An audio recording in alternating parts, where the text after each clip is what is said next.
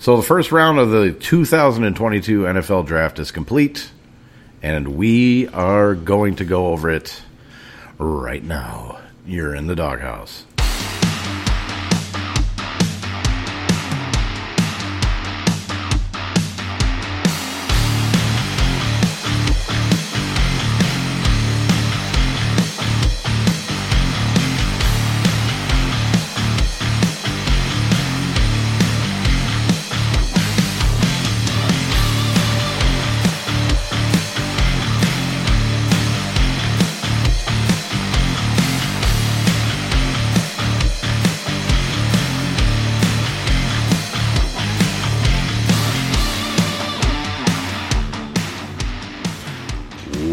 What's up, everybody? It is your boy D Roy, and this is the Doghouse Fantasy Football Podcast. Find me on Twitter and Instagram at RoyDog underscore 13 and over on Facebook, still going over there, Dennis M. Roy. With me today, today, today, today, today, today. I had too much to drink last night. With me today is the one and only Paul Birkholz. Everyone knows and loves him. Say hello, Paul. Hello, good afternoon. Thank you for having me on here. Oh, well, you're the only one I could find on short notice. Within arm's reach. Yeah. uh, we are recording from the hotel. Uh, we actually have uh, it's pretty quiet right now At the moment, yeah. at the moment. Yeah, we got our we got our other guys. They decided to go out to Fremont, which is wonderful. So we were able to record. Best of luck, boys. Uh, somebody's coming home at 7 a.m. again. but uh, the first round is complete. We're going to go through there. Everybody has their updates uh, with the spreadsheet, with the depth charts, uh, everything going. Those came, you know, straight out of this same room. So, uh, without further ado, I think we're going to just go ahead and start at pick one, work down to 32, kind of give our thoughts and feelings on it, um, and kind of what we were thinking at that point in the draft. Yes. So, uh, first on the board was the Jacksonville Jaguars. Uh, nobody, of course, was going to trade up in this draft to acquire the first the first pick. There's you know no big run on quarterbacks this year, uh, so there was no need to really move up. Uh, but the Jacksonville Jaguars did kind of throw the monkey a little bit of a monkey wrench, something you know controversial pick. Uh, I don't know how controversial, considering the fact that there was a lot of people talking about whether or not Travon Walker or Aidan Hutchinson could go first. But Travon Walker, the defensive end from Georgia, did go first to the Jacksonville Jaguars. And Paul, what's your feelings about that? I think it's a good pick. Um, a little bit projecting this uh, his ceiling. Uh, the kid on tape looks amazing. He's got the strength, size. He can play inside on the edge. Um, I think it's a really good fit. Uh, the way that I saw it, okay, so Pro Football Focus had him ranked as the number four um, uh, edge defender in the draft, uh, projected him first round. Uh, ESPN ranked him, ESPN and NFL.com ranked him as the th- number three defensive end, and I think that's what's throwing off a lot of people. Um, basically, when you get up in this part of the draft, it's kind of you know if you're within the top three, I think you could go, you know, one in front of the other. Um, it's just whoever you prefer and what you're looking for. And what I said was, I said this monster can not only pass rush with the best of them, but can al- also retreat into coverage and make plays. That was something that a lot of the guys couldn't do. Um, and they were just purely pass rushers. So I said he might be the best of this whole draft class, and I don't say that with any hesitation. Someone is going to be very happy with Walker. So Jacksonville taking him number one, I think is perfectly fine. Um, I, they got the guy they obviously wanted. Yeah, there's there's a I think there's a higher ceiling to than over. My opinion, I think there's a higher ceiling on Travon Walker over Hutchinson. And that's kind of something that I've been hearing too. Is that Hutchinson was kind of the safe play, Walker was kind of the uh, high upside type guy. Um, but I think you were going to get the same floor no matter what Yep. with either Hut- Hutchinson or Walker. I mean, it's, it's, it's something you don't want to miss, but there's a chance to take a superstar potentially in your scout's eyes. You grab him one. There you go. With a number two pick, then Detroit kept Aidan Hutchinson in the state of Michigan, defensive end. Uh, basically, I think we kind of just kind of hit it. You know, Hutchinson's kind of the floor guy. Walker was the upside guy. Uh, I think Detroit just basically said, "Let's just play it safe. Let's take the kid from home." And it's a really good fit.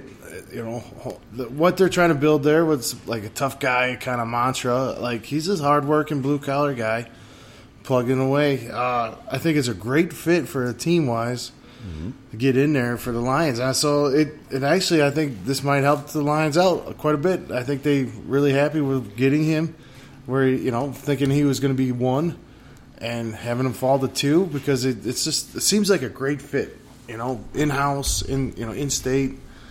Then comes to the Lions and being part of that rebuild that they got. That you know, because the current Lions team doesn't quit on you. Yeah and uh, they got something special brewing there. And so this is a nice, nice fit. PFF, ESPN, and NFL.com ranked him as the number one defensive end in this draft. Uh, so basically, you know, quote unquote value came to him. But did say about Hutchinson said came back from a fractured leg to have a phenomenal senior year, uh, which propelled him to the top of the 2022 draft. Very little flaws in his game, and he should have no problems playing in the NFL for years to come. Whether that is as a consistent Pro Bowler or not, he should have a successful career. Moving on to the third overall pick here, we had uh, Houston, and they took uh, corner Derek Stingley Jr. out of LSU. Uh, there was, you know, some kind of you know talks whether or not you know Derek Stingley or Ahmad Sauce Gardner were the number one you know, cornerbacks or not. But uh, Stingley was kind of, I think, same regard as what the DNs were here. You know, Stingley was like the safe guy to take. Garner was kind of the upside guy. Um, or uh, maybe I have that backed. No, I have that backed up actually, or reversed. I think yeah. Yeah, Stingley was the upside guy, and uh, and uh, uh, Gardner was the uh, safe guy because Stingley was the one that had the injury the injury issues. He only flashed. Well, he had a huge freshman season, Stingley, and then kind of kind of tapered off since then.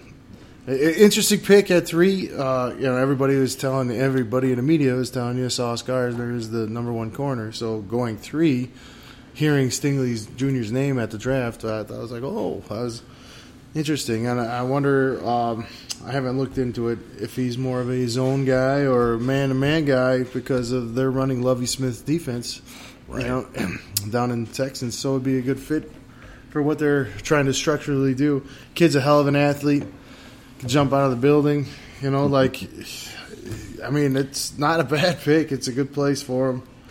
Um, you know, that's what I was thinking though when we when his name was called. I was like, what? What? Not sauce? Okay. Yeah. you know, uh, still. So, Pro Football Focus had him ranked number one. ESPN had him ranked two. NFL.com had him ranked three. So, no matter which site you were really kind of looking at, he was falling in within the top three. Uh, did say that coming back from a Liz Lisfranc injury that derailed his 2021.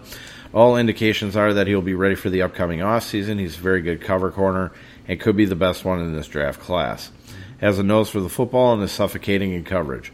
Where he goes is going to depend on what teams feel about him coming off the injury and if he has shown enough in college.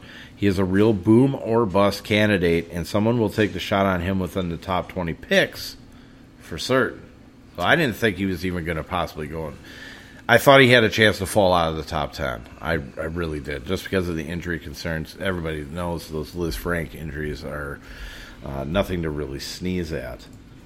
So definitely slow going in terms of recovery. Right, right. Didn't do any, basically any type of workout. I don't believe. Very minimum. Yeah, because I don't think I don't think he, he didn't do yeah. pro day. I I think he was just dealing with mostly like uh, the meetings with you know various teams and stuff. Uh, get the quote unquote gets the nose, yes. But uh, so we move on to number four. Number four pick was Sauce Gardner from Cincinnati, the corner. Uh, so, yeah, we had our corners go back to back. Uh, Pro Football Focus had him ranked at number two. ESPN and NFL.com had him ranked at number one. Uh, did say on there that he is very good at keeping himself between the ball and the receiver. He's also a very stable run defender and makes the sure tackle. The kid can bang and will drop people. He's a very, very good hitter. Uh, he's one of the few that are in the draft that actually will wrap up. Um, I've expressed this concern that a lot of the kids are going for the big drop with just the shoulders and not using the arms when they're tackling. Um, I like his height, of course, and with his speed, he is able to cover all types of receivers. This kid could smoke a tight end as well if he had to, just based on, I mean, his size, his size alone, and the way that he bangs. I really like Gardner. Dude, six three. I mean, he's got arms and legs for days, and he can run. And if you think about uh, the head coach's defense, mm-hmm. it's a great fit for them and what they want to do moving forward. Because the Jets, let's face it, the Jets need as much help as they can get on defense coming out of that uh, AFC East. And one of the weak, biggest weaknesses, and try to help Zach Wilson even do better by having a solid defense. And this kid's a, a great start for that build. And I mean, he's going to have a guy. You know, you got a guy who can cover and lock down a side. You know that that could dictate a defense, or you know you can attack offenses off of that. So that's great, great spot for him. And I did fit. I, I fit him in, and I'm actually I'm going to go back. I'm going to go back um, to Stingley too uh, but we'll finish Gardner here. Uh, had Gardner put him in now ahead of Bryce Hall across from DJ Reed, who they acquired from Seattle, and then left uh, Michael Carter the third in the in the slot. Figured that was going to be the setup for them, uh, at least initially. Uh, once we get into training camps and stuff, for the secondary gonna, build, yeah, yeah it's going to kind of it's kind of going to build itself out. Um, I'm going to go back here to Stingley because the way that it was originally set up was Desmond King across from Steven Nelson, and then you had MJ Stewart, who was acquired uh, from Cleveland. I had him in the slot, but so what I've done is I've moved Desmond King, moved Desmond King back into his natural slot position because that's where he was playing um, for LA originally and he was a, I, I felt he was a much better he was a much better slot corner because then when he got traded from the Rams to the Titans, he also played in the slot there and was doing a hell of a job. Um, so Steven Nelson on the left side, Stingley on the right, and then King in the slot. That's the way I, I feel that that's going to end up turning out. Look, sound good?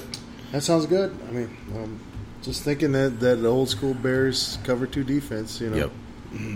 Yep, yep, yep. All right, so that brings us to number five. This is the first of the two New York Giants picks, and uh, they went with Kayvon Thibodeaux, DN out of Oregon. How'd you feel about that one? I I feel like he is the the, the most explosive DN in terms of uh, the highest ceiling, but I feel like uh, some of his uh, say work ethic or he's got to stay focused. Yeah. I think I think if he stays focused, he could be he, he could be a steal at five. Yeah, there was quite there was a question about his mental focus based on the fact that he was already talking about what he could do outside of his NFL career, business wise, with NFTs and all that type of stuff. But I mean, the, we have to start kind of considering the fact that these guys are thinking outside of the box a little bit about their careers and what they can do with their own money, whether or not what they how they want to invest their money and stuff like that.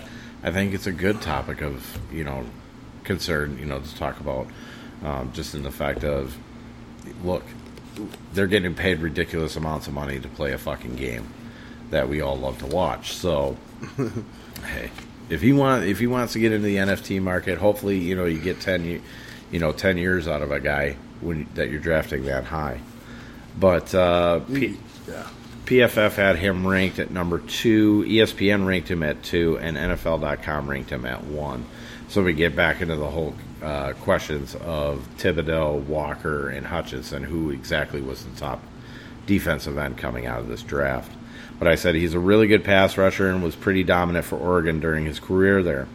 He has some really nice moves with both power and speed. He also has the ability to play the run and has some nice makeup speed to chase down a runner.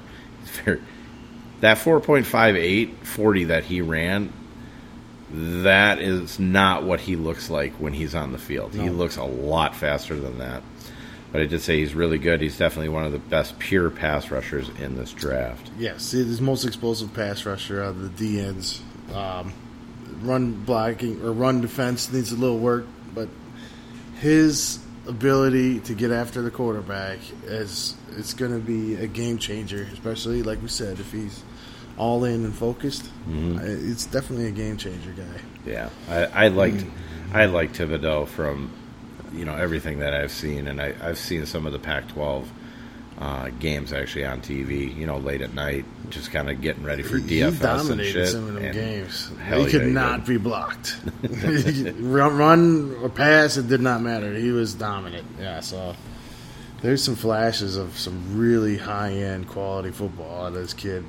Oh yeah, And if the Giants can get it out of them, man, they got themselves a nice pick right there. All right. So next on our list, we've got uh, the Carolina Panthers, who I know when we were sitting at the draft itself, I know there was a lot of people just going, "Oh, oh, this is Malik Willis. This is fucking Malik Willis." Malik Willis here, and I, I think you know we were both kind of looking at each other like, if they're smart, they're not going to take fucking Willis right now. Nobody should have taken Willis high in this draft. No matter what anybody out there ever told you, Willis was not a good enough prospect to take, you know, early in this draft. None of them really were, uh, as far as the quarterback positions were concerned. But uh, Carolina played it smart. They needed offensive line help, and they got a good one in Ikem Ekwonu out of NC State, offensive tackle that they can slide right in at their left tackle position. Uh, his game tape in college, he looks like a grown man playing. You know, like he, I think he's a definitely worth the spot where they got him. I think he's maybe a ten year career kind of guy, a tackle. Um, uh, he's got uh, the length, 6'4", 310 pounds. It looks like he's got the footwork to go with it. Uh, they got a nice pick here. The thing with it is too is like that 310 pounds. I mean, he doesn't really look like he is built. Yeah. He's a big dude. Yeah. PFF ranked him as the number two offensive lineman. Uh, ESPN had him ranked at one. NFL.com had him ranked at two. And uh, here's what I said about him. I said, dude just straight up buries people with his run blocking, and it's really comical. Uh, keeps his shoulders level and keeps his defender in front of him. You can see him load up his arms and just stick the oncoming pass rusher. He can be beat at times, but it's usually when the ref misses the defender, sticking him in the face mask and driving his head backwards, which they tried. A lot of defenders tried doing that. They'd get that hand up underneath his helmet and they'd force his head back. It's an old D lineman trick. Threw him off balance. There's always those guys on the offensive line who you just knew loved to hit people and do their job to the best of the ability, and he is definitely one of them. You can tell he's having fun, and that's a guy you want on your team for years to come. Yep. So very, very solid pick. Uh, you know, you could argue it was him or Neal who's coming up here pretty quick. Uh, that were the best offensive tackle, you know, pure off left tackles in this draft. Um, so we'll go on to number seven, and that's New York Jets or New York Giants. I apologize. Uh, pick, and that was Evan Neal, the offensive tackle out of Alabama. And you were talking about how Ekwonu doesn't show his weight. Uh, there's another. His, Evan Neal is one of them guys. He's six seven, Yeah, three hundred thirty seven pounds, and he don't look like that. No. He's like just built, Yeah. yoked. You know, he's you know. didn't get to see him what do much at the combine. I know he had his pro day where he did some stuff, but I didn't get to. I happened to not catch that. I didn't. Um, I didn't catch a lot of the pro days for anybody outside of the quarterbacks because I think it's just basically useless. I would have liked to see like just some of the stuff. That's all. But I mean, his game tape. I mean, he's he's he's a stud. Yeah, You know, and here's another guy for could be a, a starting tackle for ten years. Yeah. and it helps the Giants' offense quite a bit. They need to protect uh, Jones. They need to get that running game going with uh, Barkley. You know, uh, Yeah. This is good. Good insert here. Well, I mean, as far as Neal goes, compared to the other offensive linemen that they've really taken, you know, the past few years, this one seems like this is the one that they finally got right. But Right? Remember they got that little Will Hernandez, you know, like he's Yeah. like two feet tall and two feet wide. Oh yeah, everybody was all happy about him. You know, Oh, like, sorry, he would probably kill me. He's a little guy. he's just a little guy, you know, little and he's not even on the Giants anymore. So No. Uh, so PFF ranked him as the number three uh, offensive lineman. ESPN had him ranked at two. NFL.com had him ranked at one. Said he is very, very good. There is very little that is wrong with his game. I will say that when he faces high end talent, and that he and that he can be. I will say when he faces high end talent that he can be got sometimes, but it's not very often. So I'm willing to look the other way. He will be in the league for a long time and can start from day one. You could even put him in at right tackle, and I believe he would be fine until the left tackle spot was open if the team had a Pro Bowl caliber player. Uh, New York Giants do not have a Pro Bowl caliber player on the left hand side. So, um, what I did here for the New York Giants, and I thought I had it up and I did not, uh, was basically take Andrew Thomas and I took him from the left tackle spot and I moved him over to right tackle and then inserted Evan Neal on, into the left tackle spot. Yep. Look good? Yep. You happy? No, not with this next pick. Number eight. This Number is probably our most. I, I think this could be the most controversial pick because this is the pick that started the dreaded wide receiver run that we were not hoping as Packer fans to see. That's right. But one that I predicted was going to po- uh, potentially happen. Uh, Drake London, wide receiver out of USC, taken by the Atlanta Falcons, and. Uh, him being the first wide receiver off the board isn't really that surprising. It's just the fact of how high this run started. Did not believe it was going to start within the top 10, maybe between 10 and 15. Um, now, a lot of people could say, well, that's not a big deal. It's only like five picks. Well, five picks matters in a single round, in each single round. So, uh, Drake London getting taken that high. That's when you started seeing the wide receivers going. Uh, what's your feelings about Drake London? It's very good with his hands. I think he, he still needs to smooth some things out. I mean, huge target, huge arm radius. Um, that's going to make it easier for, especially a younger quarterback, even though they have Marcus Mariota. But looking big picture wise, probably th- this is not the year they're going to get their quarterback. Well, I mean, we'll see yet. Yeah. Draft is today. Um, but this is a nice piece. I mean, they've suffered so many losses with Ridley not knowing what's going on. They lost Russell Gage, right? Um, there's Yep. some change over there at receiver. They do have Kyle Pitts. Uh, you know, well, let's face it, Atlanta needs a lot of pieces. Uh, I don't know if London is the right call at this number eight, but I, I see it. He has the tools. He's, he's got some talent. Um, and any Packer fan that's angry that we didn't get a first round pick, please focus your anger at the Atlanta Falcons. All right. Thank you. I was That is it. I was really surprised that Atlanta just didn't go defense and get and try and get you know one of the D tackles, one of the you know outside linebackers that was still available there. Um, like like you had said, you know, they need a lot of they needed a lot of pieces. They decided just to kind of go with wide receiver first. Um, it wasn't a popular pick for whatever reason out in the Twitterverse.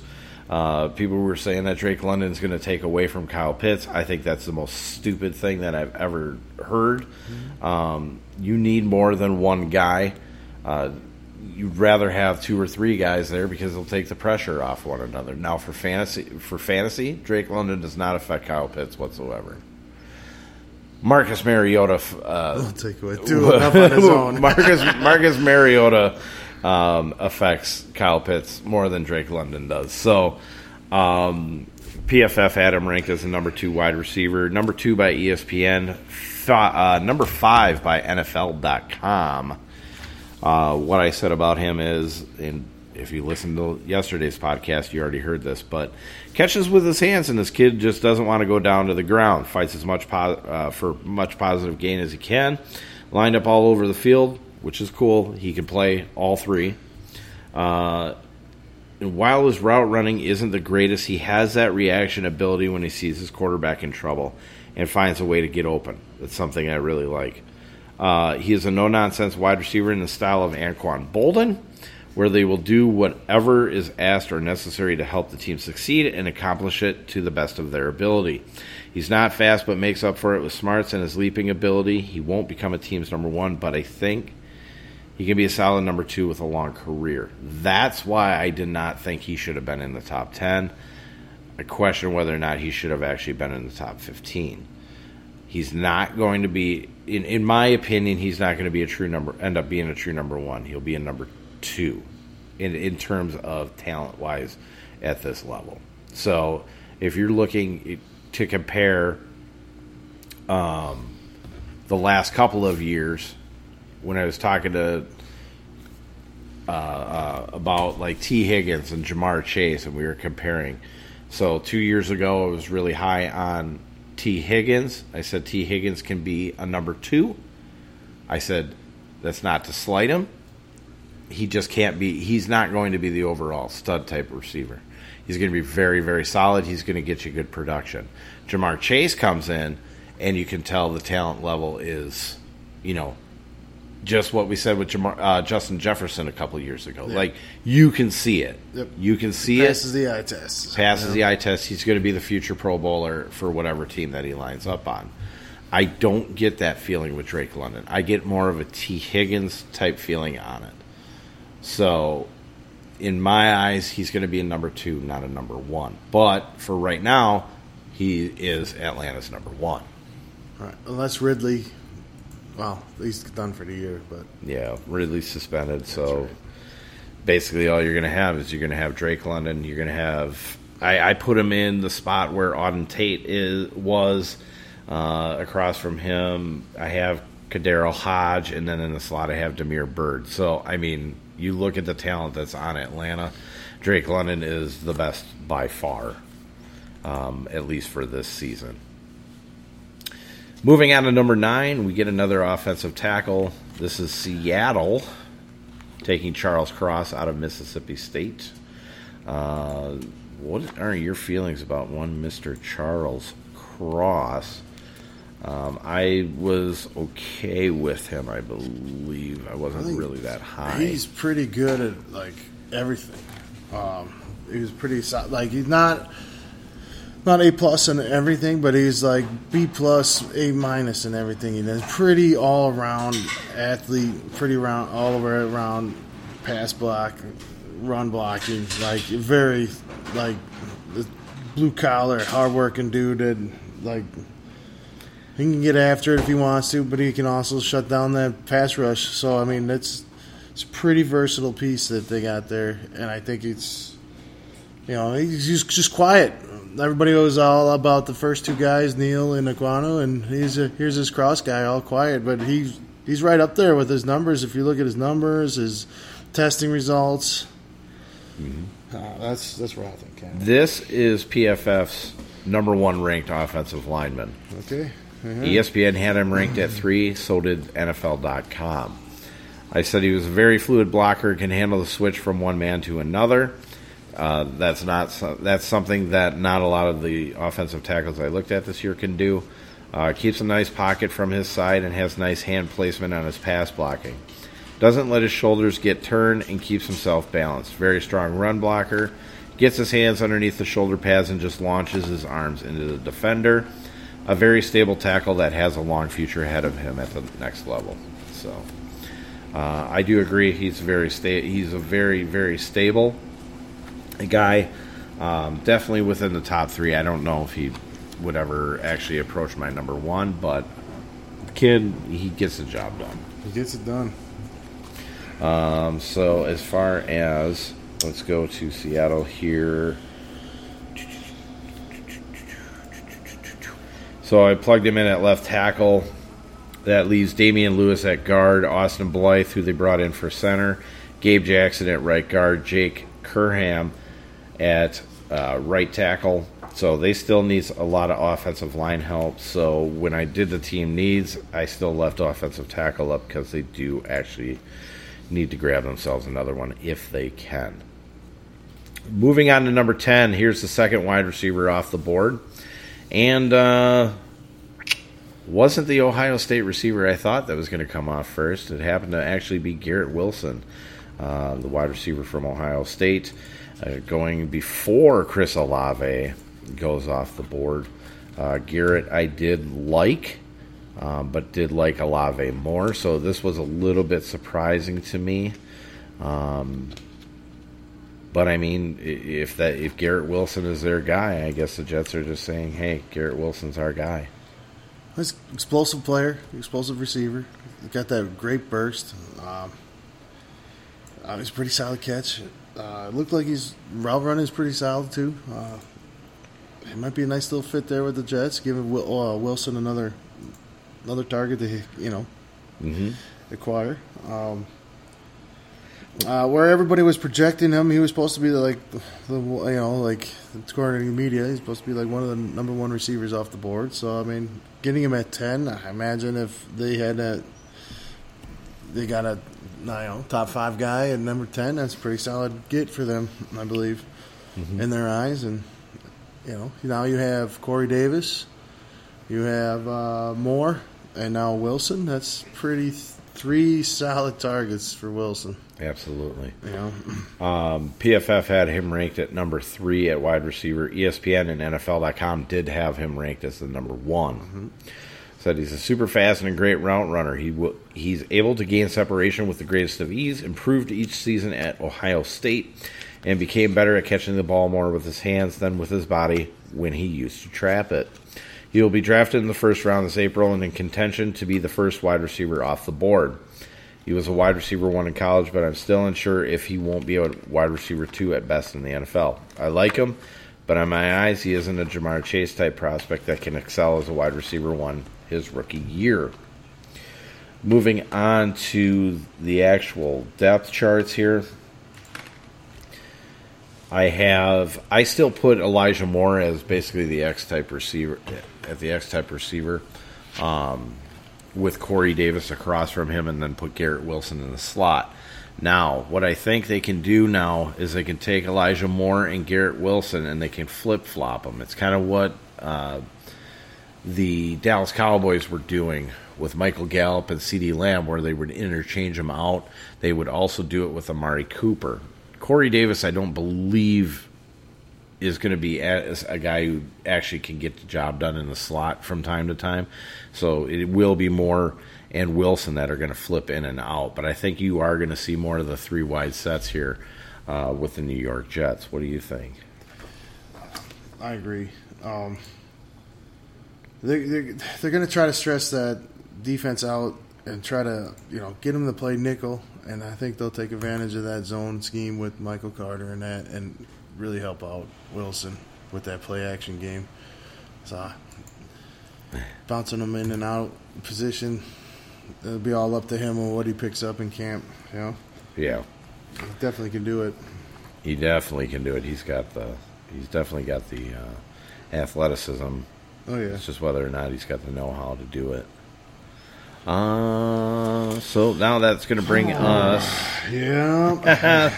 It's going to bring us to your guy who is not going to go to your team at number 11, and that's Chris Olave, the other wide receiver from Ohio State.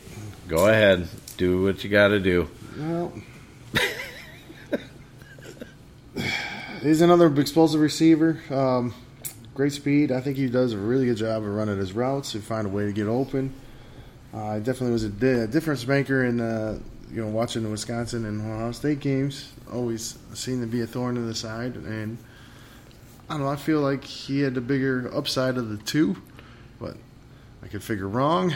Um, I mean, I, I, like it. I mean, I'm not happy that he went off the board to the Saints. I thought that was an interesting pick. But uh, if they get Michael Thomas back, you got Olave. Uh, you know, it's a, a, nice mix for them on their on their squad. Um, you know, it's part of the uh, big run on receivers. So, as a Packer fan, I'm starting to get nervous there. You know, being Yeah. at the draft and all. But Yeah, yeah. We thought I said there was only a couple of things that they were gonna that they could take here. It was going to be the wide receiver, or it was going to be another offensive tackle uh, to put in there. Uh, PFF had Olave ranked at four. So did NFL.com.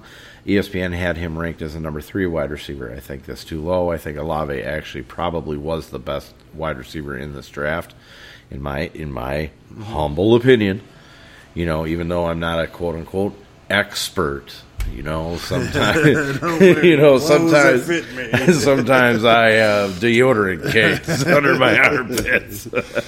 um, but uh, Olave is just one of those kids that really understands how to play the wide receiver position. He's a very clean prospect that does everything Yeah. well, and that he is, and that is why he is so highly regarded in this in this draft class. Runs crisp routes, nice separation, catches with his hands, can adjust to the throw and make uh, contested catches. There's no question that he will be one of the first three wide receivers taken in this draft. By a nose. Uh, he could even be the first one off the board. So Chris Olave was definitely Smooth and one. clean. That's a great way to describe his game. And now we have, uh, yeah. So This is the one that upset me. Now, this is my humble opinion, the best receiver in so the draft. so New Orleans moved up. New Orleans moved up. I mean, everybody moved up, right, in this draft. So uh, this was just the next team to move up. You know, uh, Detroit comes back in, and uh, who did they take? Who did they take, Paul? Jameson Williams, the best receiver in this draft. The Detroit Lions traded up and got. Uh, I was a little upset. I didn't quite have my Jordan Love meltdown at the draft, Uh, but you know, um, You didn't, I did. because I believe what you said was this is. This is the worst vacation you've ever been on. this has ruined my trip. The Lions has ruined my total Vegas experience in one shot. I I, do, I will not uh, affirm or deny any responsibility of those comments made at that time. I believe it was the, my fucking vacation is ruined. I would never swear. yeah, man, this kid, I really feel like he's the man. I think he's the most, he's the, the Ja'Marr Chase, uh, Jeff, Jefferson kind of prospect of this draft class. And I know uh, it was over his knee injury is what kind of kept a little cloud over him. Um, why he wasn't going number one, and the Lions getting him here doing this. Uh, great pickup for them. I mean, obviously they, they need receiver help. Yep. Um, I mean, I, I- just think this is the biggest weapon The only the only thing the draft. I think the only thing that I didn't really agree with with Detroit doing this was I thought they gave up a little bit too much. Yeah, they did give up a lot, Um. and it was in division. hmm That's don't do that. Yeah, with the Vikes, gave Vikings ammo. They don't need no ammo. Yeah. Let them suck on their own. just gives them enough picks to fuck up later. So True, true. Uh, so that you know they probably didn't want to do that, but that tells you how much they love the kid to trade up and sacrifice as much as they did. Yep. Yep. PFF had him ranked as their number one wide receiver. ESPN had him ranked at four. NFL.com had him ranked at three. So basically, you know, he's right where he needed to be. I said he runs terrific routes and uses his hands to secure the catch. He has great speed and runs near perfect routes with the ability to cut on a dime. Uh, very hard to bring down on the first attempt. Even coming off an ACL tear, he might still be the best wide receiver in this draft. The perfect prospect who will not be drafted at a discount, so the team who wants him will have to take on the risk that he might not be ready for training camp. But Williams had said he was ready for training camp, and I'm not so sure. I don't believe him. He is ready to go. He's been running. Uh, if I need a stud wide receiver, I'd be willing to take a shot on him. So uh, I also did like Jameson Williams quite a bit. Um, was kind of hoping that he was going to be one of the guys that was going to drop down, and I know, you know, we already went through that. You were hoping to. Yeah, let's hope, or we package something up and trade up, and uh, yeah, So then chaos happened. yeah, I mean, really, it was draft day chaos right there. Oh yeah. Uh, number thirteen, we get off the wide receivers. We go back to the defense. D tackle Jordan Davis. Uh, Eagles uh, traded up to get him, the kid out of Georgia, uh, arguably the best D tackle in this draft class. But uh, what do you think about Jordan Davis? Massive guy in the middle, uh, super strength. Uh, he's got some decent speed, uh, and he's only getting better. Um, his ability to shed blocks, double teams. He, he's definitely a very disruptive football player, and I feel like watching him that they're just starting to tap into his ability. You know, and now you're putting him next to Fletcher Cox. Woo wee! You know the stuff that he can learn uh, from him, and that's that's gonna be tough to run on Philadelphia if this kid plays like he should. If you watch the film in Georgia, this guy's a beast. But you know what You their know? you know what their defensive line consists of now? Haason Reddick, who they just brought in. Pretty solid kid. Uh, yeah, he's not not terrible at football at all. Not at all. Uh, Fletcher Cox, then you have Davis, and then Brandon Graham on the other on the other side. That's a pretty good front four. That's a stout front. And then you got Christian Elliss, T.J. Ed, uh, Edwards, and Kyzir White as your linebacking. They're gonna it, they're back to being the run stuffers again. I don't think you're going to be able to run on this team whatsoever. Um, but that's only if everything you know works out as planned. Uh, Jordan Davis, uh, number two prospect for D tackles for Pro Football Focus. He was number one with ESPN. NFL.com didn't even have a rank on him. I don't know why. Uh, they didn't do a defensive interior. So, uh, but I said he's an absolute monster that should not be blocked one on one.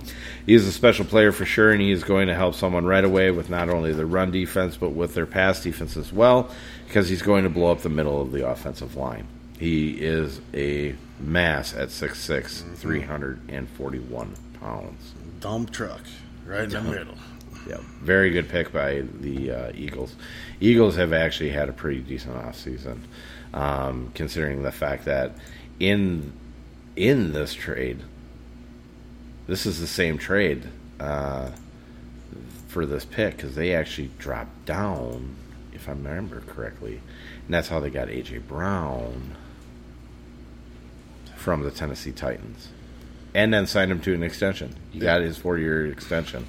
So Eagles are doing work. they they got their D tackle and then they got their wide receiver uh, to fill in for one uh, Jalen. I'm absolutely fucking horrible at catching a football. Reagor, uh, putting him across from DeVonta Smith, and I have, you know, it's a fight between Zach Pascal and Quez Watkins in the slot, but either one.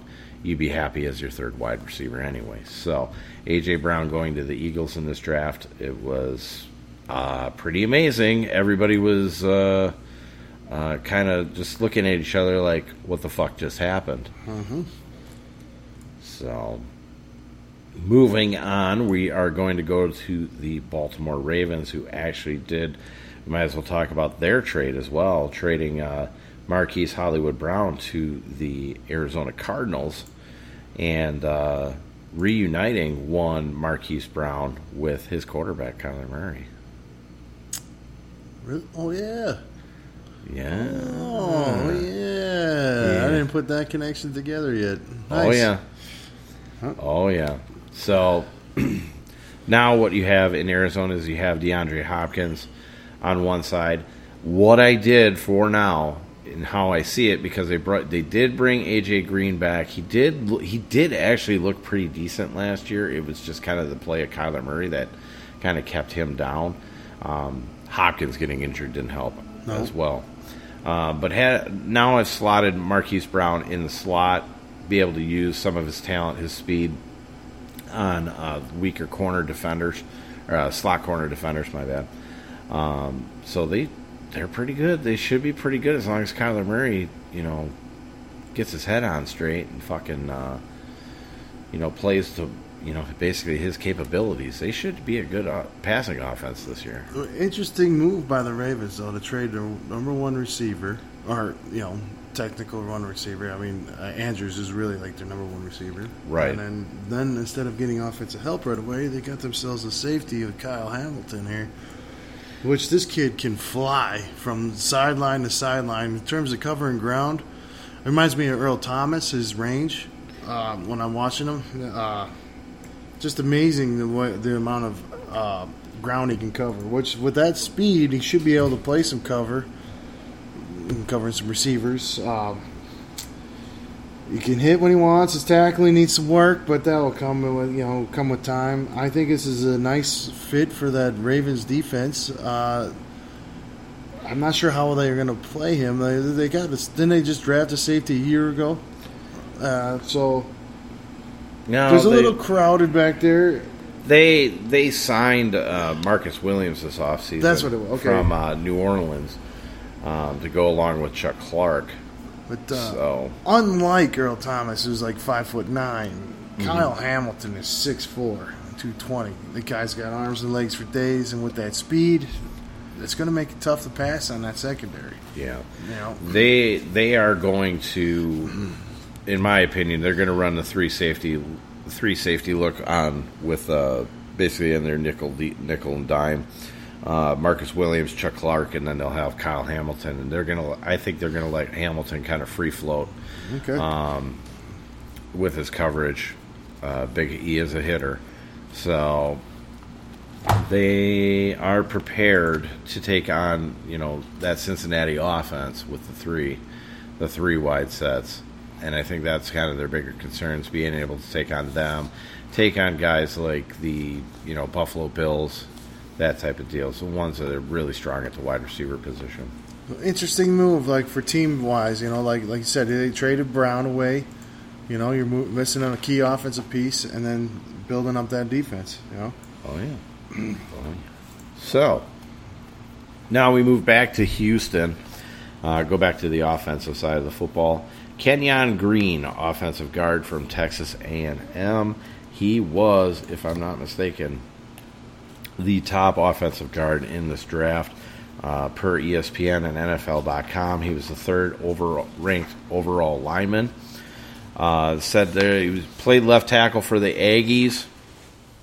He is such a good blocker with both the run and the pass. Just dominates at the line of scrimmage and keeps fighting until the play is over. If he truly is considered a guard, he would be absolutely dominant as a rookie. So, I have, I have this one um, kind of free floating as well. I did insert him as an offensive guard um, because they do have Laremy Tunsil at the left tackle position, so there's no way he's going to play that left tackle position. But if they decide that they really, really want to move him to right tackle, he could play in front of Charlie Heck. Um, but for right now, I have him uh, slotted in right next to Laremy Tunsil on the left side at guard, uh, with Justin Britt and then AJ Cann filling in at the other two interior positions. So offensive line building, no matter what, if you put them at tackle or if you t- if you put them at guard, they have improved that offensive line. Yep. much needed help there. Oh, yeah. um, this could be a swing swing player, guard tackle. Uh, if he doesn't claim a starting position, Yeah. Uh, yeah, I think he's great depth piece. It's not something you want in terms of depth piece as a first round pick. Obviously, he's going to come in and be a starter, but like his versatility is huge and valuable, and it's a great pick for what they need. Especially if they plan on keeping Tunsil there. Yep. And like I said, they can move him to right tackle. They could move him to right tackle, or just leave him in at guard and just have a massive, uh, just a massive dude in there. Get that running game going. There you go. They need help. Number 16, we have Jahan Dotson, wide receiver out of Penn State. Now, this one was kind of a little bit surprising. Um, did like Dotson a bit, but again, wide receivers going early. This wasn't something I think it's a fully prepared for. You know, I think they reached. I think they reached because the the numbers in the receiver game was starting to the fall. You know, the top guys are gone, and I, I, I I'm not a huge fan of Dotson, and I think maybe the Redskins, or excuse me, the Commanders, pardon me, I think panicked a little bit and took a guy sooner than they need. But they need a guy. See, that's the problem. Like they do need a guy to help Scary Terry out. Right. You know, because Dyami Brown hasn't quite stepped up yet, and I don't think Dyami Brown's been given the, really the opportunity to True, do it. true. That's my especially with the quarterback influx and Yep. inconsistency. So, I mean, I understand why they picked there, but I think it was more of uh, a reach. Uh, I, I, yeah, team need, but I, I, I think they could have got him later if they wanted to. Well, the sites wouldn't disagree with you, considering the fact that PFF had him ranked at number nine and said that he was going to be a second to third round pick. E ESPN had him at six, and then NFL.com had him at seven. So, Okay. what I did say was he had steady improvement during his time in Happy Valley, a very fast wide receiver who runs decent routes and was involved in the screen game. Has the ability to gain separation and uses his hands to secure the catch, understands where he is on the field, and is able to feel the sideline. He runs a lot of the routes similar to Tyreek Hill. He can line up anywhere on the field and not just in the slot. I don't know if he can ever become a number one like Hill, but he sure as shit can become a team's number two. Um, but at that price, I don't know. I don't know if that was really the correct move as well. 17, we have another offensive guard in Zion Johnson out of Boston College going to the LA Chargers. Uh, so getting some more offensive line help, and they definitely needed it in LA. What did you feel about Zion Johnson? Zion Johnson. This is, uh, I think the Packers brought him in for an interview. They were talking to him. If I remember correctly, he's kind of a massive dude. Well, he's 6'3 here. I see the numbers. Um, 6'3", 312. but I, what I remember is him just mauling people on some some of the film that I saw, where he's just moving moving people out of the hole quite well. So this is a guy that's going to help um, that run game out in San Diego. Obviously, he's, he's going to be tough to get around too, being in guard inside. Um, I, I think it's I think it's a good solid pick. They need to replace some of those older guys out there. I mean, they, they just lost uh, Bulaga, uh, you know, uh, but he's at the right tackle. I mean, they need to they need to help Herbert. Oh You yeah, know, so especially in that in that AFC. they they did pick up Will Clapp, center.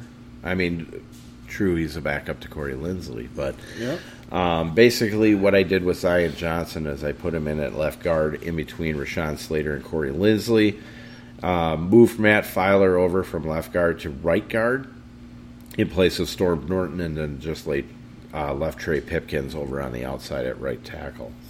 Um, I would not be surprised if they go ahead and attack offensive line again, considering the fact that they spent so much money um, this offseason on their defense and getting those parts kind of fixed that really all all they really need to focus on is on the offensive side of the ball. So Zion Johnson, I thought it was a good quality pick there. Yep. Agree. And uh, and then here's here's where the Titans fell. And here's where here we figured out why AJ Green was traded. Or, uh, Or uh, AJ Green, A.J. Brown. AJ Brown, my bad. And that's uh, Treylon Burks out of Arkansas, wide receiver, coming to the Tennessee Titans. So one for one there. How did you feel about Treylon Burks going to uh, Tennessee Titans? Well, the honesty, I wasn't too happy about that because I was hoping there'd be another receiver that the Packers could draft. But uh, apparently, as soon as I said it, the Tennessee Titans picked him. So at the time, I was kind of angry. But um, it's a great fit. Uh, they kid kid can play that. Um, he, he play that position where they, they run those jet sweeps. They can put him in a backfield like Deebo. Um, he's a big receiver. He's a great stock blocker too on the edge. So like it still helps Chris Henry because you know, or excuse me, Derrick Henry. Derrick Henry, yeah, Chris. Henry. I God. saw his, I, hey, I saw his Bengal- kid. Yeah, I saw his kid. Uh, his kid's like one of the best or top recruits in the nation. Chris Henry's kid. Really? Yeah, I just saw an article. That's why I was in my head. Um, Treylon Burks, great get. Uh, I know like some of the combine numbers and all that. It doesn't have him as like one of the better athletes, but I'm telling you, he's a gamer. You can see a player is a player, and this kid makes plays. And Treylon Burks is a definitely a playmaker. So they kind of it would have been perfect to team him up with AJ Brown. This would have been ideal. This is what they were looking for when they got Julio Jones. You know, now they got. I can see why I saw that little video of uh, the head coach Vrabel getting pissed when they uh, announced the trade. I mean, like, I, it doesn't make sense. But uh, basically, from what we were hearing was the fact that you know he wanted that contract. They weren't really willing to kind of pay it, so they figured let's just start over, cheap piece, you know, coming out of the draft um, for whatever it's worth. But I mean, you just you're kind of filling in the same you know hole that you just traded. Yeah, it, it's just it's kind of weird. Uh, yeah, I'll get the water leaking in a dam. I put my finger here. Okay, take it out. Then put your left finger there. It's still leaking. Mm-hmm. PFF had him ranked as the number seven wide receiver. ESPN at five. NFL.com though was the highest at number two for Treylon Burke. So Two, huh? number two. Uh, They were all over the board on it. So moving on to 19, we have another New Orleans pick here, and that is one Trevor Penning, offensive tackle out of Northern Iowa. So I was not a huge fan of this pick, even though I knew at some point it was going to happen. Um, but that's pretty much uh, because I, I I'm I called out Trevor. I called out Trevor Penning. If anybody actually went through the spreadsheet and looked at this shit, I went through and I I gave Trevor Penning the business. I gave him the business, and I'm trying to find him here. I should just. Uh, but first, here we'll just go. This is gonna be a long one, so let let me just go through this one and uh, and then I'll get a couple of seconds for Paulie here to go. but uh, PFF had him ranked at six, uh, first to second round. ESPN ranked him at four. NFL.com ranked him at four.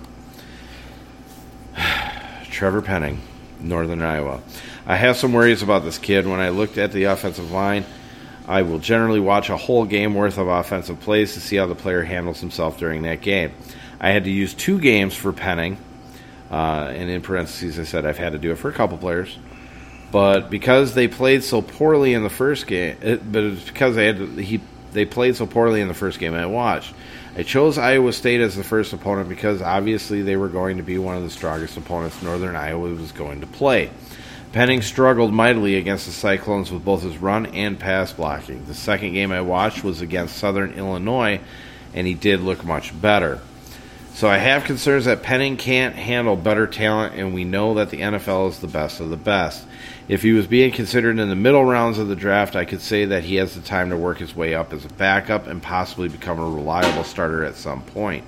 But you're talking about a guy possibly being taken in the first round, which to me is way too high, and he's going to bust if he is asked to become a starter from day one, which you can bet he is. And he is penciled in because at left tackle because Ryan Ramczyk is still there at right tackle.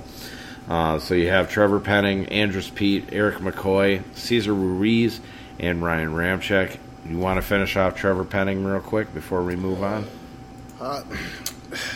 I hate to take away from being an aggressive football player, especially on offensive line. You know, like he, there's a guy who likes to finish.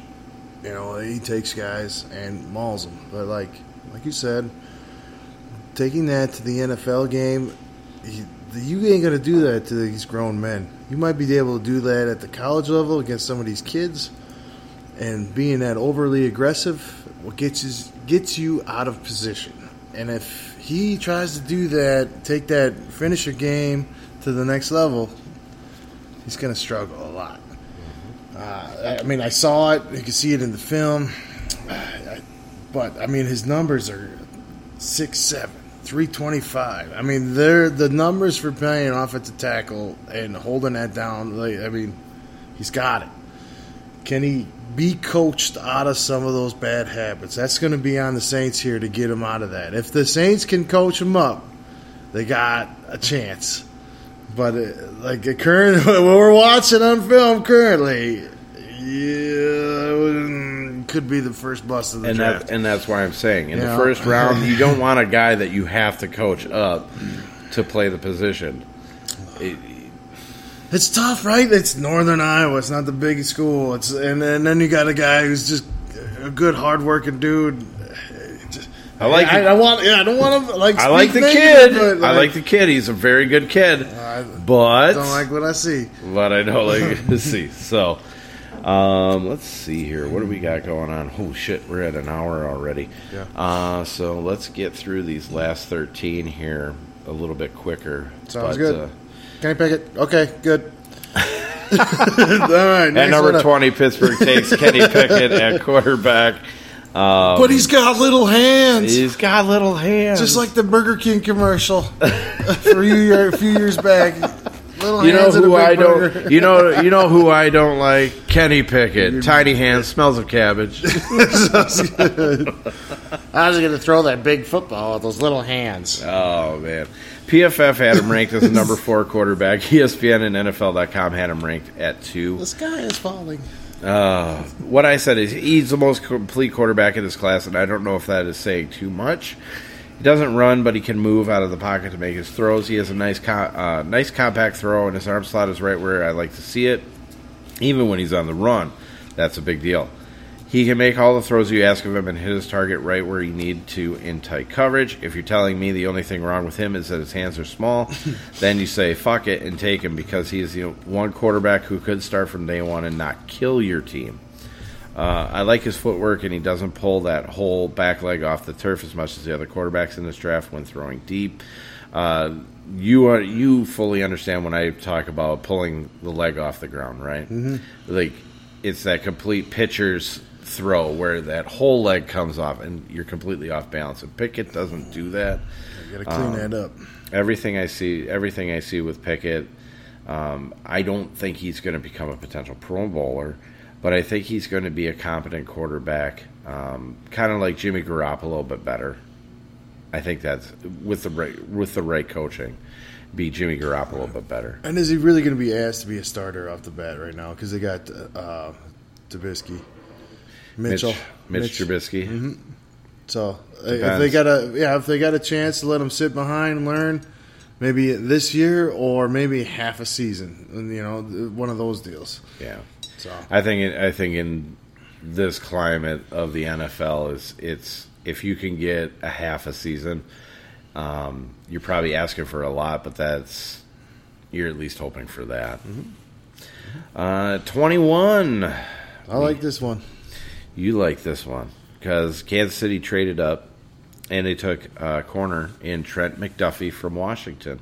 Go ahead, you can go talk Uh, about just, your Trent McDuffie. I like him. Uh, little guy, uh, super fast, um, very like great man to man, not afraid to, to hit. Very reminds me of Jaire Alexander, like his play style. Um, I mean, the, the the mock on him is he's too small. You know, he, what he's like five eleven, which is I don't know. He he looks to me like five six, but. Uh, uh, he is a younger player coming in out of it as a junior. Uh, I think it's a good it's a good pick that helps that secondary for the Chiefs because they definitely need it. Oh, they need a lot of help. They need there. a lot of help, and I, I think this is a nice man to man coverage kind of corner that they got. PFF had him ranked at number three. ESPN also said number three. NFL.com had him ranked at two for a corner. Okay, That's interesting. That NFL.com thought he was better than either Sauce or Stingley. Stingley, yeah. So they're getting him. They're getting him at twenty one. Yep. So I said he looks like the fastest corner in this draft. If I'm completely honest, breaks well on the receiver and either gets his hand in there to knock the ball away, or makes the tackle. He's deserving to be within the top five at the position, and will get the chance to start right away. Uh, McDuffie, I really, really did like as well. Number twenty-two, we have the Green Bay Packers, and they took a linebacker. Future Hall of Famer. Quay Walker from Georgia. go ahead. You love the kid. You know. You you go ahead and talk about. I well, I it's he's growing on me. I tell you that. Uh, six four. It was a two twenty four. Two forty one. 241. Uh, he looks like a defensive end playing middle linebacker. Uh, he's got the speed. He's going sideline to sideline. Uh, definitely a great run block, uh, defender.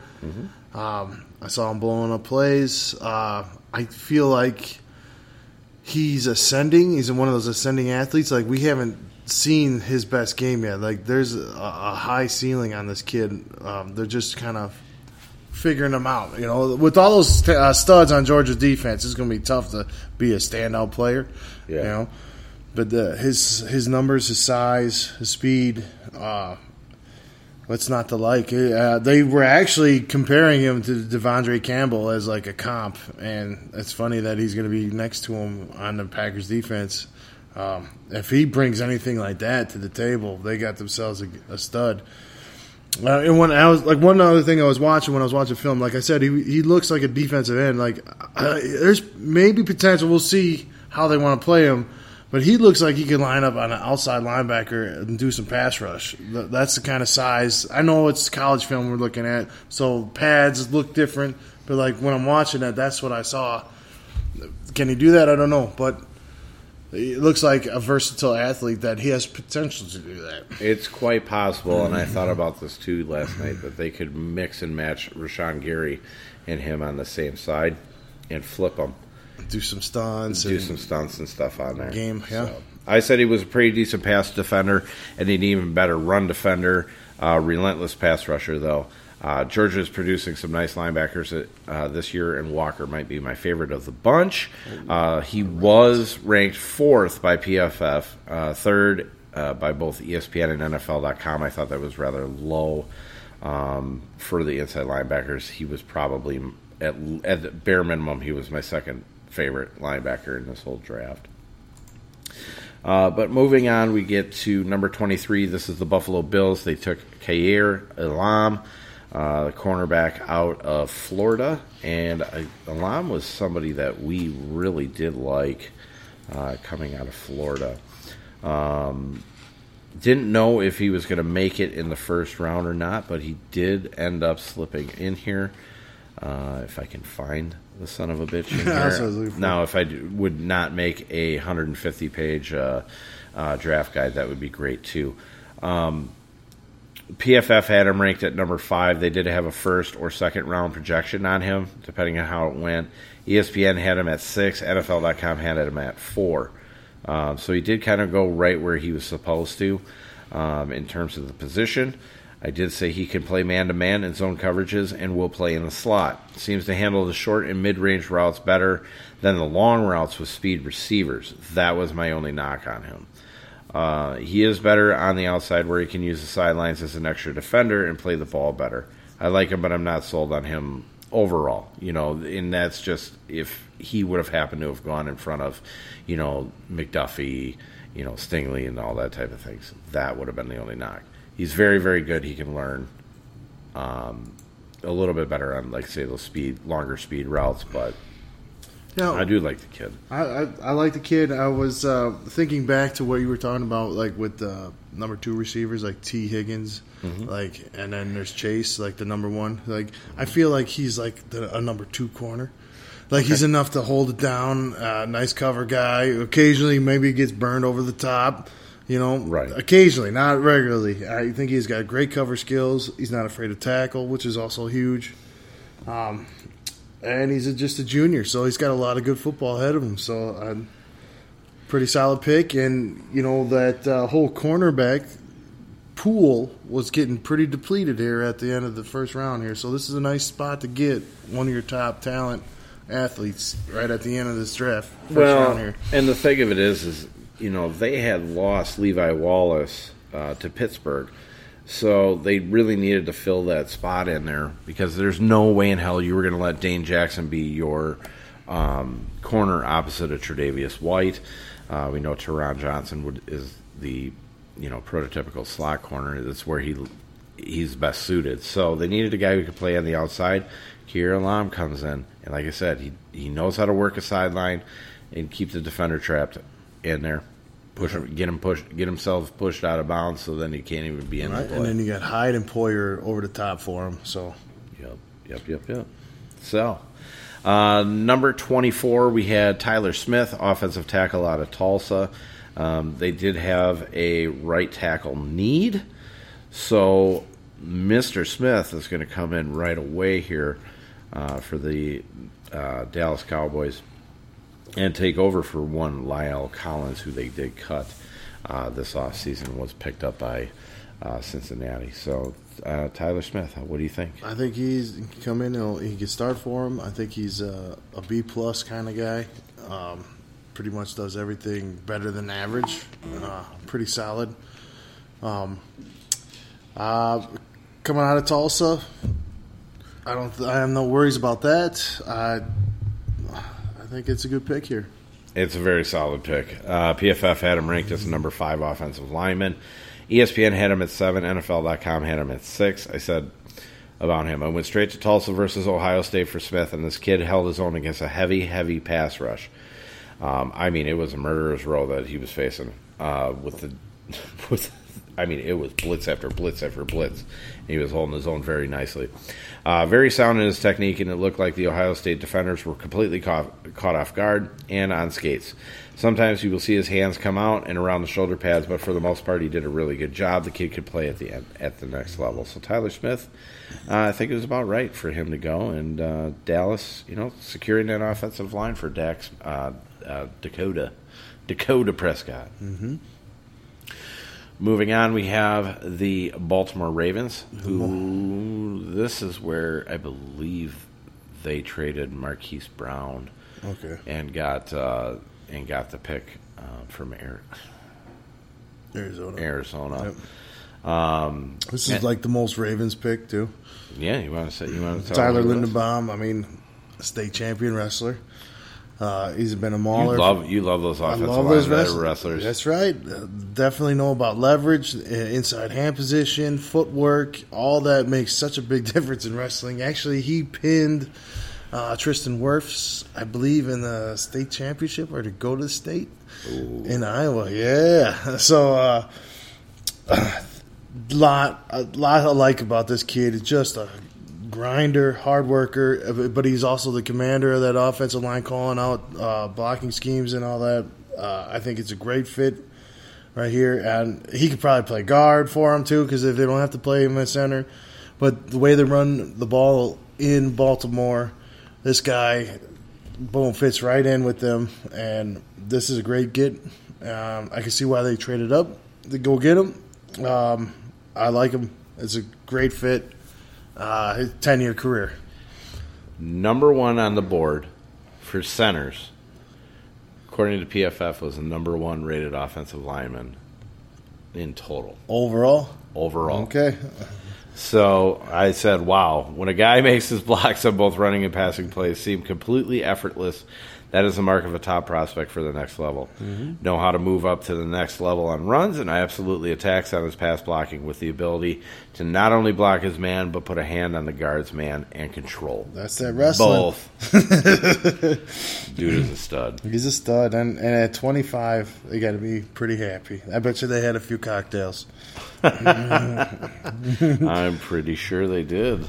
Uh, Jermaine Johnson, Like him. end. Like him, um, it, it's surprised he fell, especially with all the hype behind him. Um, he's a great kid for the Jets here. Adds to that their defense, which they need a pass rush. Um, he's a pretty good athlete. Uh, he can give you a sideline to sideline effort. Decent against the run, but his skill is pass rush. Uh, he's going to get after the quarterback, and that's Jets need that big time. Um, Where did he originally play? Uh, Florida State, uh, Georgia actually, Georgia, and then he transferred to Florida State. So uh, it was like he left on good terms, but he was just trying to get noticed, which I don't blame him. Now that there's like ten Georgia defensive players that were drafted in the first round, you know what I mean? Buried on a depth chart. Buried he just needed chart. to get out. Yeah, Uh, PFF had him ranked at five. Uh, ESPN had him ranked at four, and NFL.com had him ranked at two. So Jermaine Johnson fell in this draft and uh, got scooped up by the New York Jets. Mm-hmm. good for- pick, Yep. great for Salah, Yeah. head coach. He's going to do good with him. Number 27, we had the Jacksonville Jaguars again, and it's Devin Lloyd, inside linebacker out of Utah. I believe you kind of like Devin I Lloyd. like him a lot. Great athlete, arms and legs for days. Great leader in the locker room. I came back for his senior year. Uh, well, I think we probably all saw that draft day story. Came back because a couple of teammates uh, passed, Yep. and he wanted to win that. In fact, or Is it Pac-12? Mount, Pac, Mount, uh, Mount, Mountain West, isn't it, yeah, for Utah? Yeah, Utah. They, they wanted to win the championship for him. Um, uh, just a great leader, great player. Uh, was probably what the top inside linebacker on the draft board, and you're getting him at 27. You know, um, great, just athlete, great athlete. They got a good player right there. Number one by PFF, number two by both ESPN and NFL.com. Mm-hmm. The do it all linebacker who can play inside Wow. and outside. Mm-hmm. He can go into pass coverage when he had where he had a knack for making plays his senior year and also rush the quarterback. He can also handle the run and does a good job of recognizing screen plays and getting his ass over there to make the play. He's really, really good and will make his mark at the next level. So Devin Lloyd, stud for the Jacksonville Jaguars. I think Jacksonville did Very good. very good. Hey, talking about studs, how about uh, the number 28th pick? huh? Go ahead. This is the Packers pick, so we'll just let Paul fucking have his day. Future Hall of Famer Devonte Wyatt, three technique nose tackle D line specialist, uh, next Super Bowl champion. Nah, he's very explosive player. Um, great lateral and upfield movement for a big man. He saw uh, a couple of game tape breakdowns with, with his technique against the pass rush, like shedding shedding um, offensive lineman's hands with great technique. Um, he's he's going to be a great disruptor, and if he can bring that to the table next to Kenny Clark, that is going to be a very nice fit in Green Bay. What about his off the field type stuff? I ain't worried about that. Not worried about it? I'm not worried about No? that. I, I No? to be honest, uh, they do enough. Packers do enough homework with their guys. Uh, if you know, If kids are they had, kids. If they had any real concerns, they, they would wouldn't have taken him where they took him. Yeah. Uh, and I mean, plus our locker room, our locker room. Like I'm a part of the Packers locker room, but our as you know, we have a really solid, like healthy locker room. Like we can take guys in that are quote unquote. I don't believe he's a troublemaker, but troublemaker in, and he'll get along. He'll do his thing. All right. So what I said was Wyatt demands a double team or at least a chip block to slow slow him down, as he has some quick feet for such a big body. The nice thing about him is, unlike a lot of the defensive tackles I've looked at, he is one of the few who instantly gets his hands in the air if he can't make it to the quarterback to try and get to the pass deflection. He's going to be really, really good in the NFL. And what's this? I did I add this at the end? Oh yeah, fuck you, Peter Bukowski. Okay, Yes. So now we're to number twenty nine and uh, another pick. It's a little peculiar. Some might say strange in Cole Strange, offensive guard out of Tennessee, Chattanooga.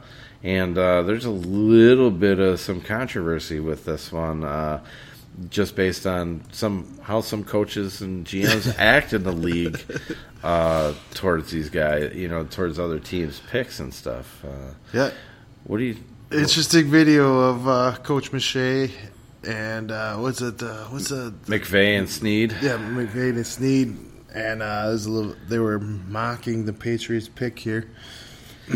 uh, check it out for yourselves, but it's pretty funny. Cole Strange, I don't know much about. I haven't got a chance to really look at him, so I, I'll be honest with you. Uh, not sure where he's at. He was a number nine offensive lineman uh, for Pro Football Focus. He was ranked number four and number three by ESPN and NFL.com. I said he's a very clean, very stable prospect, very smooth on both pass and run blocking, and can travel to his next block very easily. Should be able to become a starter at some point in the NFL. So, Strange is, to me, is a guard that's kind of one of those he's a fringe. He could start from day one, or it would take you know a year for him to become a you know a starter, gain all that type of thing. So the thing of it is, going to the Patriots, if they are picking that, that means that they have him locked in as a starting uh, caliber type player. We will trust in Bill Belichick here. Um, move sure. Cole Strange right into right guard where they did have a need. Uh, so instead of James Ferentz there, we have one Cole Strange. So now you have Isaiah Wynn, Michael Onwenu, uh, David Andrews, Cole Strange, and Trent Brown. So they got their offensive line fixed, keep Mac Jones on his feet, and uh, hopefully, potentially, make it to the playoffs.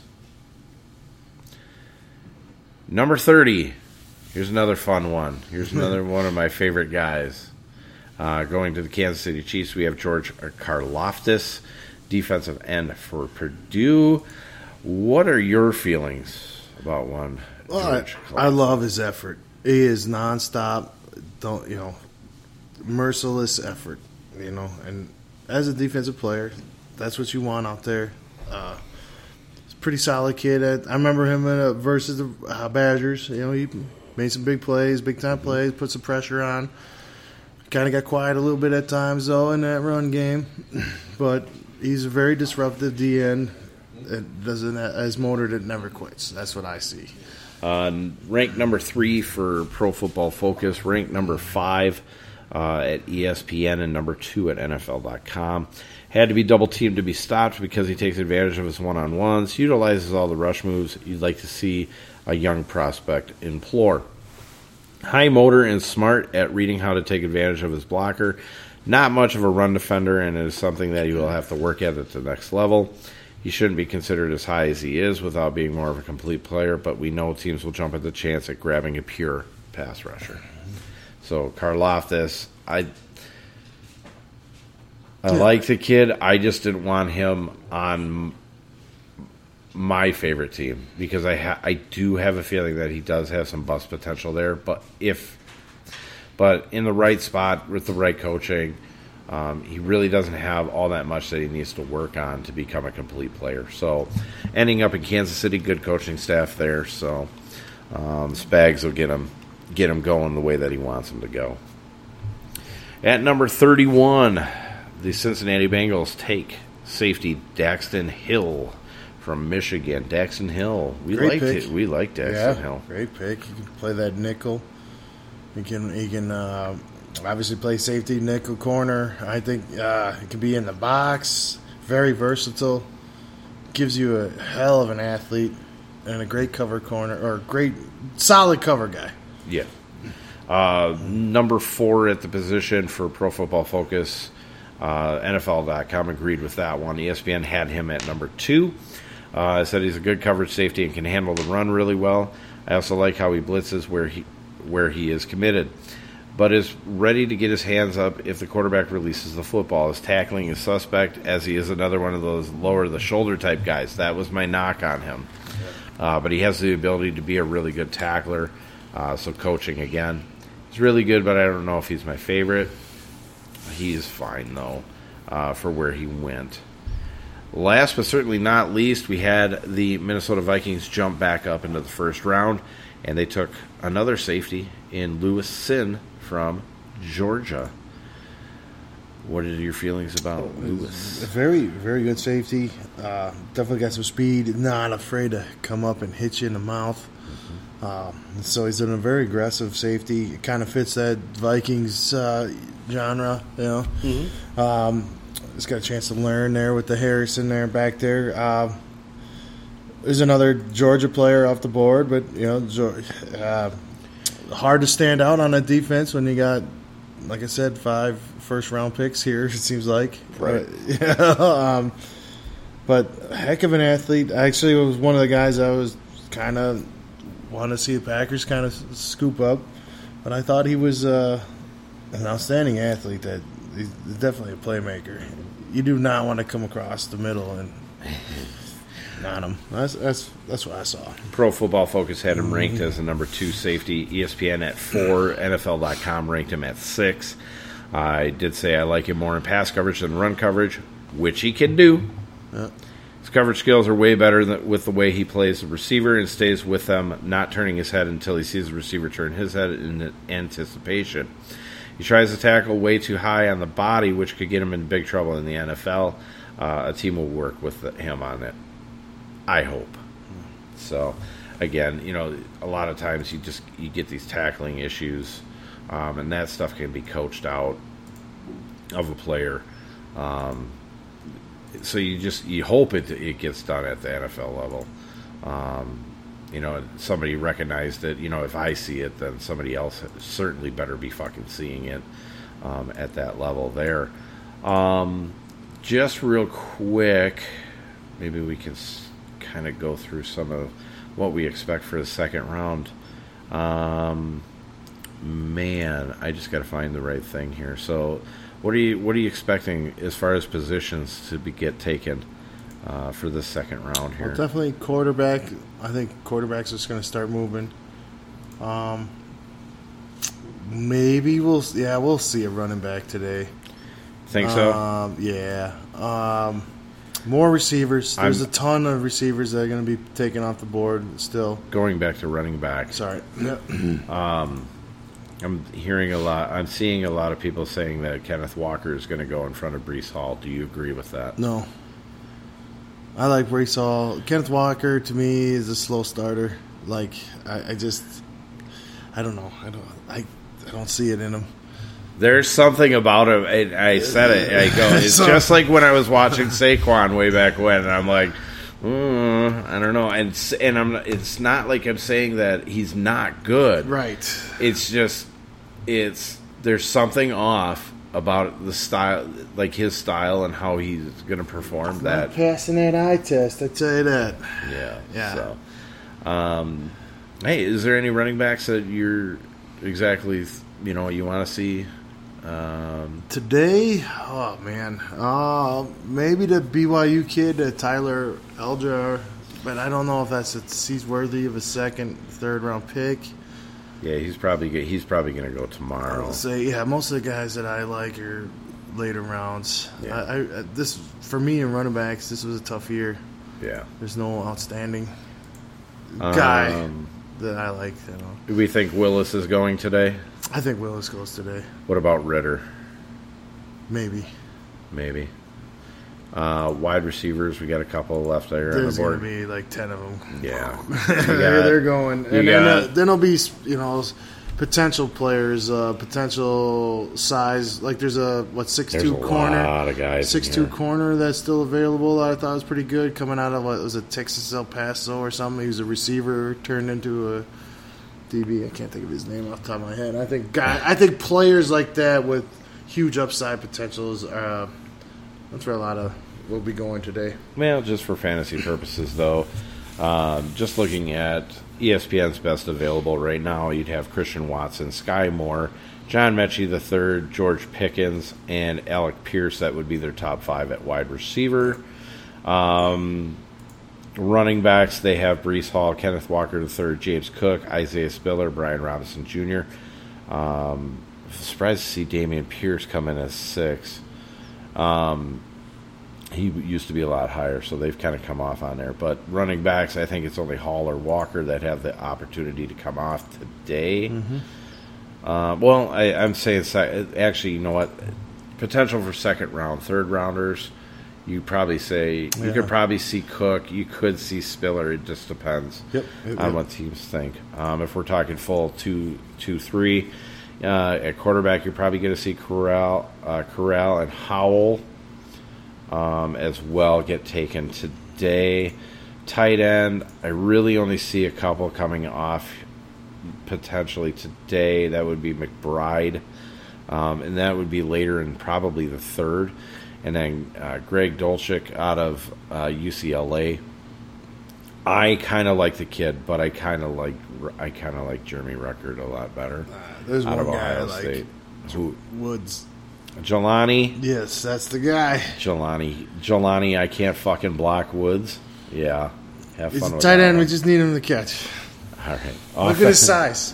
uh, let's see what they got for offensive tackles here, top five, because those are going to go today too. Yeah. Uh, Bernhard Raimann, Abraham Lucas, Nicholas Petit-Frere, uh, Luke uh, Godek, uh, uh, Gadecki out of Central Michigan, Daniel Faalele out of Minnesota. I think that's pretty good. Offensive guards, uh, Sean Rhyan, I did like him out of UCLA.